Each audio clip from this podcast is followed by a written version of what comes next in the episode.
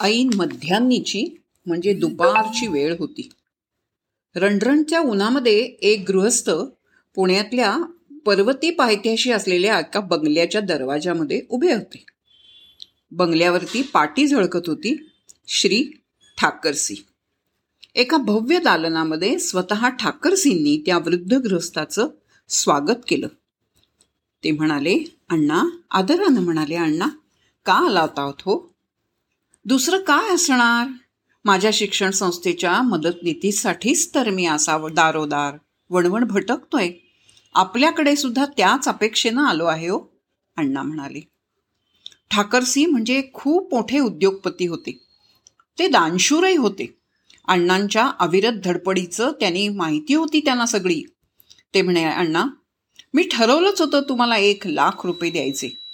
पण मला अण्णा एक सांगा एवढ्या रणरणत्या उन्हात तुम्ही माझ्या घरापर्यंत? इतक्या दूर कसे आला तो?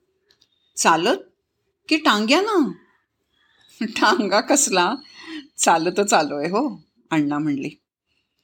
कारण अण्णा हे ते काही नाही आज मात्र मी ऐकणार नाही. आता परत जाताना मात्र अजिबात चालत जायचं नाही. हे दोन रुपये घ्या आरामात टांग्यात बसून जा. ते दोन रुपये घेऊन अण्णा घराबाहेर पडले. त्यानंतर पाचच मिनिटांनी ठाकरसींनी आपल्या ड्रायव्हरला बोलवलं. ते त्याला म्हणाले ताबडतोब गाडी काढ. आत्ता ते गृहस्थ बाहेर पडलेत ना त्यांना गाठ आणि गाडीत घे आणि त्यांच्या घरी एरंडवण्याला सोडून ये. ठाकरसींना पक्क माहीत होतं की अण्णा चालतच जातील. टांग्यासाठी दोन रुपये दिले ते सुद्धा आपल्या शिक्षण निधीतच जमा करतील. आणि तसंच घडलं होतं. अण्णा चालतच चालले होते. शेवटी झालं असं की ड्रायव्हरनं त्यांच्या त्यांना बळजबरीनं गाडीतून घरी पोचवलं. ते अण्णा म्हणजे महर्षी धोंडो केशव कर्वे. स्त्री शिक्षणासाठी ज्याने आयुष्यभर जीवाचं रान केलं ते हिंगण स्त्री शिक्षण संस्थेचे सर्वे सर्वा.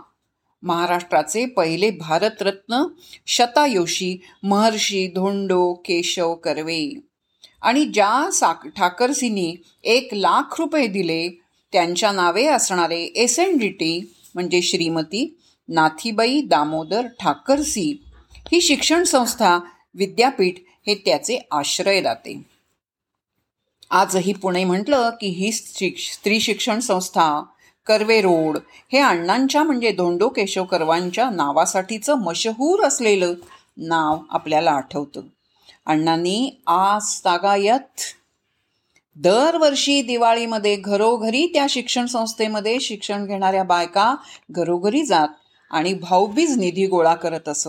आणि तो निधी ह्या सगळ्या भगिनींसाठी म्हणजे अण्णांच्या सेवा संस्थेमध्ये शिकणाऱ्या सगळ्या भगिनींच्या शिक्षणासाठी खर्च करत असत.